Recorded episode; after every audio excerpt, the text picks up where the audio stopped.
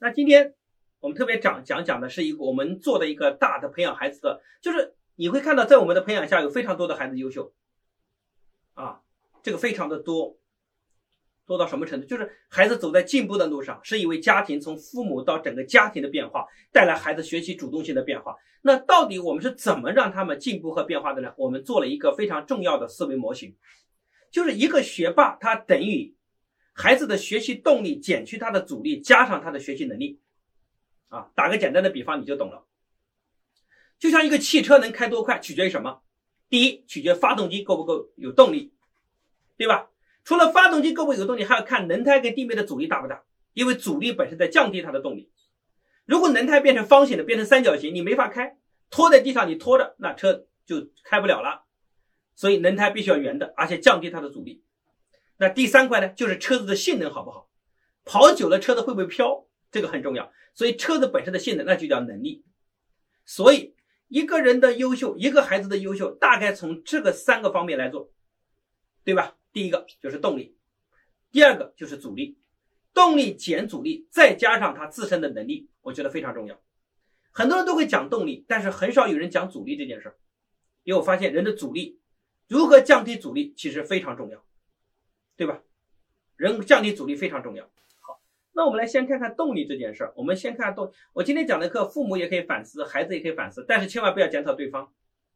最讨厌就是父母听了一半，指着孩子说：“你看看你，我我说你呢。”不要这么说好吗？你不要害我哈，不要让我跟你孩子结仇啊！我没伤害他啊。那反过来，如果我讲到你的时候，你孩子说：“你看看，说你呢，你也不爽。”所以我们需要每个人都检讨自己。如果讲到孩子的时候，孩子反思自己；讲到父母，父母反思自己。不要互相检讨，啊，不要拿我讲的话当把大刀互相砍伤对方。所以那句话送你叫“放下屠刀，立地成佛”。各位，屠刀不是佛教的屠刀，就是当你那把刀砍人的最厉害的，不是那把尖锐的刀，而是你不停的批判、要求、抱怨别人的状态。那这种状态。让人非常的可怕，所以这把刀砍人不见血，就是你不停的在批斗别人，所以放下屠刀，你就变成很有佛性。什么叫佛性？就是觉醒的人。人一旦不改变别人，自我反思和要求，人就变得非常有觉悟。这种状态会让人内心很平静，感觉会非常的好。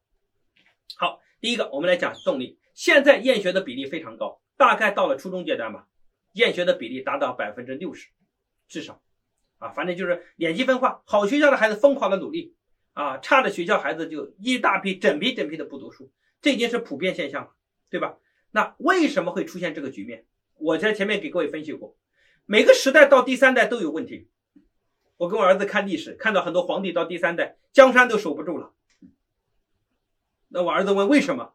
我说因为第一代，对吧？打拼江山不容易，很努力很勤奋，到第二代守江山。孩子从小也吃过苦，知道江山得来不易，还更加珍惜，还算是勤恳。到了第三代，不知道钱怎么来的，不需要江山怎么来的，不需不看不到兄弟们当年打拼的辛苦，于是后就开始什么败家。所以第三代目前中国正处于改革开放第一代打拼吃苦辛苦，无论是你家有钱还是没钱，你第一代都比较辛苦啊，出去打工造房子，对吧？啊，给孩子读书。到第二代开始什么，相对来说他们的生活就没有那么差。啊，我们这属于第二代，到八零后、七零七零后属于第二代，第一代四零后、哦五零后、六零后，对吧？他们属于第一代出去打工打拼的，到七零八零后属于第二代，现在正处于第三代。你看普遍问题，现在这个问题就是社会没有动力，啊，都是这样的，不只是你家孩子，所有的孩子都这样。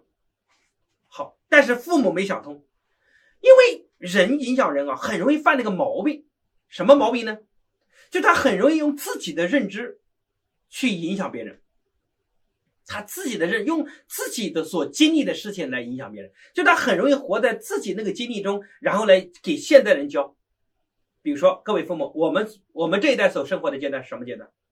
就自己还算是比较努力。如果我们的父辈不够好的话，我们自己这一代努力还算是比较拼命，对吧？比较勤奋，比较能吃苦啊。但是现在的孩子呢，你看他早上起床哪样，你就不爽。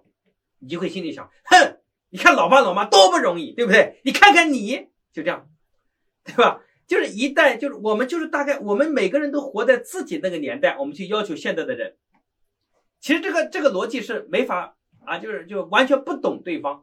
我们不能理解孩子所生活这个年代。比如说有个爸爸，我前面前面曾经讲过，有个爸爸呢，啊，这个爸爸呢，他自己啊打拼啊，事业还算小有成就。有一次我正好去他家的时候，啊，这个爸爸就我跟他儿子聊天，爸啊，孩子高一，然后爸爸就坐到桌子对面跟儿子语语重心长的谈天。这个场景你们家应该都有过啊，语重心长给孩子说：“孩子啊，你看当年老爸多辛苦，多不容易。我们从啊这个呃哪里东阳啊是两个裁缝出身，到现在这里做服装，现在你看服装企业做的还算可以。我们家住这样的房子啊，那个房子大概值三千万啊。说有有这样的环境，哎呀，你现在条件比我当年好多。你看你爸妈当年啊，只有一张床啊，多辛苦啊，现在好多了。你应该更加好好努力读书啊。”是这么讲的吧？孩子读不读？孩子 瞟了爸爸一眼，不行，爸爸肺都气掉了。孩子可能心里想说：“爸爸，你当年努力是因为穷啊，你没钱吧？我现在不穷了呀，我干嘛努力读书啊？”所以这句话的背后是告诉我们各位父母什么？就曾经让你奋斗的动力，已经不再是现在孩子的奋斗动力了。所以这是个非常大的，就是不同时代人，他都根据他自己过去的生命的轨迹来影响下一代的轨迹。可惜这个时代的变化太大了，变化太大了。现在你已经很难找到物质非常匮乏的地方。哎，各位父母，你不要以为你很努力是天生的。各位父母觉得自己努力的打个一，对吧？觉得自己比较努力的打个一，觉得孩子不努力的打个二。哎，你反思一下，你为什么那么努力？你反思一下，你为什么那么努力？啊，你说我努力是有上进心，不是啊？你不是有上进心，你努力的原因是因为你房贷还没还清。如果你房贷还清，你试试看，你不光房贷还清，你们家还有三个门面出租，还有三套房收租金，你试试看，你起不起得来？你给我讲大道理。对不对？哎，我讲这话背后不就是你的孩子将来不有几套房吗？对不对？所以你努力和奋斗本身是因为生活的压力，但是我们的父辈 他们更辛苦，对吧？我爸当年出来打工，挣钱给我们读书，啊，就像你的父父母一样的，那真的是你看当年人家到工厂里上班，人家骂他说。你再不好干，我开除你。他说：“哎呦，老板，别别别开除我，求求你了，我跟着我干什么都行，就是别开除我。”那时候，各位人可以随意被骂，因为人没有尊严。为什么？贫穷。人在贫穷的时候没有尊严的，他不需要尊严。所以那个年代教育的最简单方式就是简单粗暴可以打，因为人没有尊严，人为了一口饭，人可以跪下来，就是为了活着。所以那时候人不需要尊严，可以随便打骂。各位，你想想看，现在你敢打骂吗？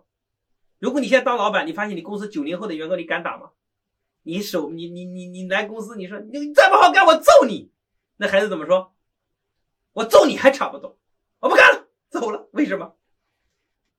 因为他他来上班的，他妈跟他讲说，孩子，如果你干的不好，妈养你，什么意思？反正你不会饿死。人不再为了生存，人就会觉得有尊严，人需要有价值感。但是今天各位父母，你想想看。人的变化很大，九零后的员工跟八零后的、跟七零后的变化太大了。为什么？因为人动力不太一样了。何况零零后的孩子呢？何况一零后的孩子呢？哇塞，这个差别太大了。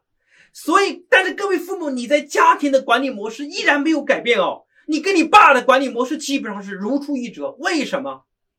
因为你心里还在想说：“哼，小子不打不成才。”打什么时候可以打？人没有尊严可以打，可以践踏他的尊严，因为人骨子里有奴性。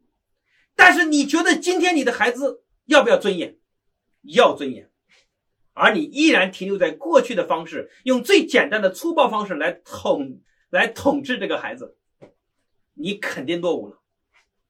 所以你问我打还是不能打，能不能打？我要问你，你到底想培养什么孩子？你是想培养活在过去你爸那个年代的孩子，还是想培养未来走进未来的年代的孩子？从马斯洛的需求来讲，告诉我们一个道理是什么？就是马斯洛的需求，人的底层需求是生存，最底层是生存，上一层是安全，再上一层是什么？社交啊，尊重，自我价值，这五个阶层。那意味着生存和安全这两个慢慢在我们现在的孩子中，为了生存而打拼的动力在减弱，而人更加需要的是什么？就是社交、尊重和自我价值。所以意味着未来的孩子，他们非常重视的是什么？是他内心的自我价值，是他希不希望被人尊重，他的家庭有没有地位，有没有参与感，这个更重要。如果你想通这件事的话，各位，你跟孩子沟通的方式都不太一样，对吧？你会跟他讲说：“哇塞，这个妈妈都不会，多亏了你帮助，而不是说你小兔崽子干什么？”你看，你骂他是因为你让他活在奴性的时代，但是如果你反过来让他有参与感，让他有价值感，对吧？比如说我们家孩子，我们家这两天亲戚朋友来，我一见到亲戚朋友我就给怎么讲啊？我们家孩子很有责任心的。